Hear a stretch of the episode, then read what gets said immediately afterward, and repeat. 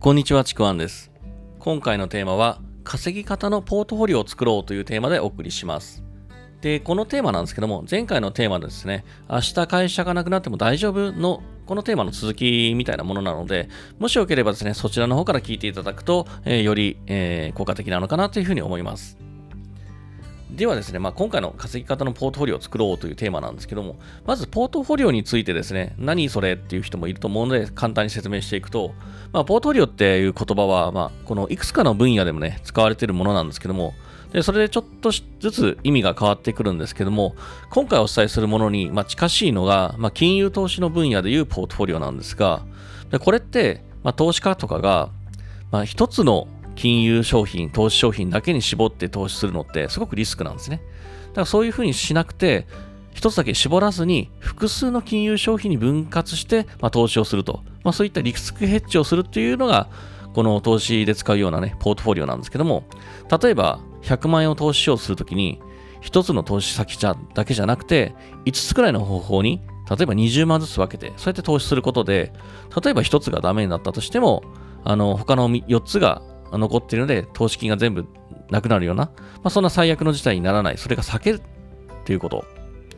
で、これをですね、まあ、稼ぎ方ビジネスというのに置き換えたのが、稼ぎ方のポートフォリオというのを僕は呼んでいます。で、じゃあ稼ぎ方のポートフォリオって、まあ、何というかどういうふうに作ったらいいのかっていうところをですね、あのまずちょっとあの考え方をお伝えしていこうかなというふうに思います。まあ、あの稼ぎ方のポートフォリオって呼んでるのは、さっきのあの金融のポートフォリオと一緒で、あの収入の先を一つだけっていうのがやっぱリスクなんですよね。だから一つだけに絞らずに自分で複数の収入の柱を作ろうっていうのが、まあ、稼ぎ方のポートフォリオなんですが、ただですね、そのポートフォリオの作り方、複数の収入の柱の作り方について、あの気をつけた方がいい点がですね、いくつかあるんですけども、まあ、そのいくつかの注意点、まあ、考え方をですね、あのお伝えしようと思うんですが、これがまあ大きく5つにある、5つかな、あるんですけども、まずはですね、あの前半の3つをお伝えしようかなというふうに思います。で、これまず1つ目。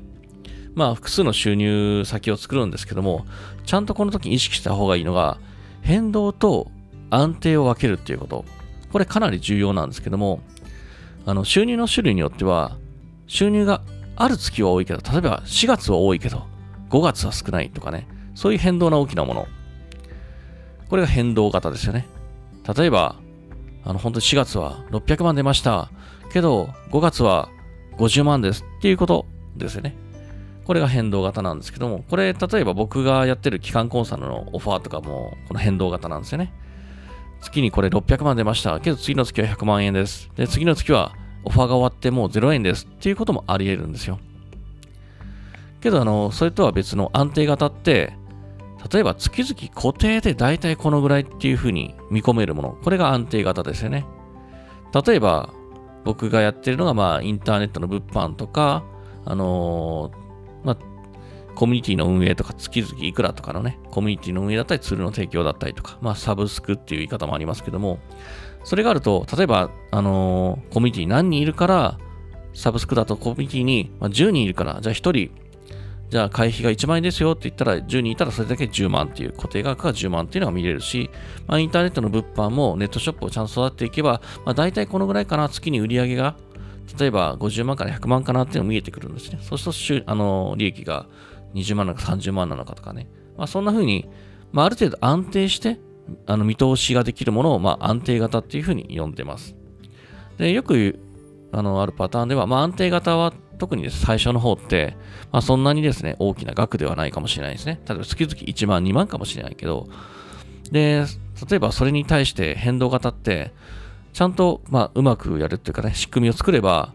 いきなりこう月にですね、100万以上、200万、300万、1000万とかっていうのもあり得るんですよね。で、この時に、なんか変動型ってなんとなく額が多いから、そっちだけに惹かれるんですけども、結構実は大事なのが安定型もしっかりと作っていくことなんですね。で、安定型も結構時間はかかるんですけども、あの、決してこう変動型だけにこう心奪われずにですね、安定型っていうところもしっかりとですね、目を向ける必要があると思うんですね。まあそういった上で、変動型と安定型両方を持っていくっていうのがいいのかなというふうに思います。安定型はまあ最初小さいかもしれませんけども、まあ、じっくりと育っていくような感じでもいいかなというふうに思います。まあ、この変動型と安定型っていう、まあ、その考え方をですね、あの自分の収入の種類によってしっかりと考えておくことが大事だと思います。で、二つ目がですね、えー、これもかなり大事なんですけども、時間労働だけで作らないっていうこと。例えば複数の収入の柱があるって言っても、その 3, 3つあるとして、その3つすべてが時間、まあ、時給でやるものだったとしたら、例えば自分の時間、1時間いくらで収入を得るものだとしたら、これが時間労働ですね。そうすると、あのー、まあ、簡単に言うと、もし体が動かなくなったら、もう収入全部ストップするんですね。それってすごい危険なんですよ。危険だし、例えばまあ会社員の方が会社員、会社が終わった後にバイトに来ました。で、じゃあバイトに行って何時間働けるの？会社が終わった後。じゃあ6時間だとしたら、もう6時間の時給以上の収入って得られないんですよね。時給が1000円だったらしたら、その日はもう6000円しか得られないってもう固定になっちゃうんですよ。まあ例えば時給が上がったとしても、いきなりこの時給1000円が1万2万3万にはならないわけなんですね。まあそういったところもしっかりと注意しとく必要があるかなと思います。まあ、もちろんこれね、時間労働が悪いっていうわけではないです。それをもう収入の柱の一つとしてはいいんですけども、それだけにすると危険だっていうことです。で、3つ目の方なんですけども、これがあの、時間労働で作らない、まあ、これに対するところなんですけども、時間労働に対する、えー、考え方なんですけども、時間労働ではなくて仕組み化をしていくっていうこと。まあ、さっき言ったように、時間を切り売りしていく時間労働って、収入をこう増やしていくには、この先ずっとね、時間をどんどん使っていかなきゃいけない。でも、人の時間って24時間で有限なんですよね。その時間の時給以上に増やすことができない。けど、この仕組み化っていうのは、もう時間に関係なくというかですね、例えば、この仕組み化をうまく使えば、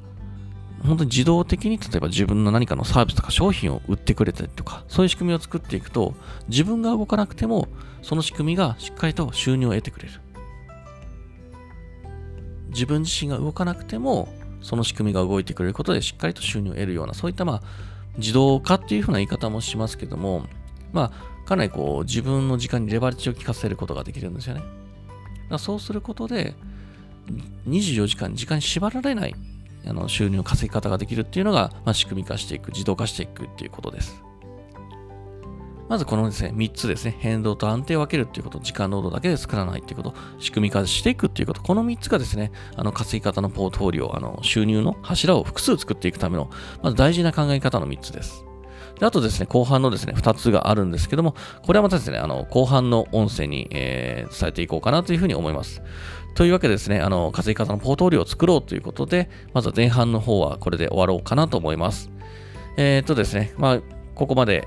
あの、お話した中なんですけども、まだですね、続きの方は後半にありますので、続けて聞いていただければなというふうに思います。もしですね、良ければですね、あの、音声聞いていいなと思っていただければ、フォローとか、いいね、コメントいただければ嬉しいです。では今回も最後まで聞いていただいてありがとうございました。ちくわあきらでした。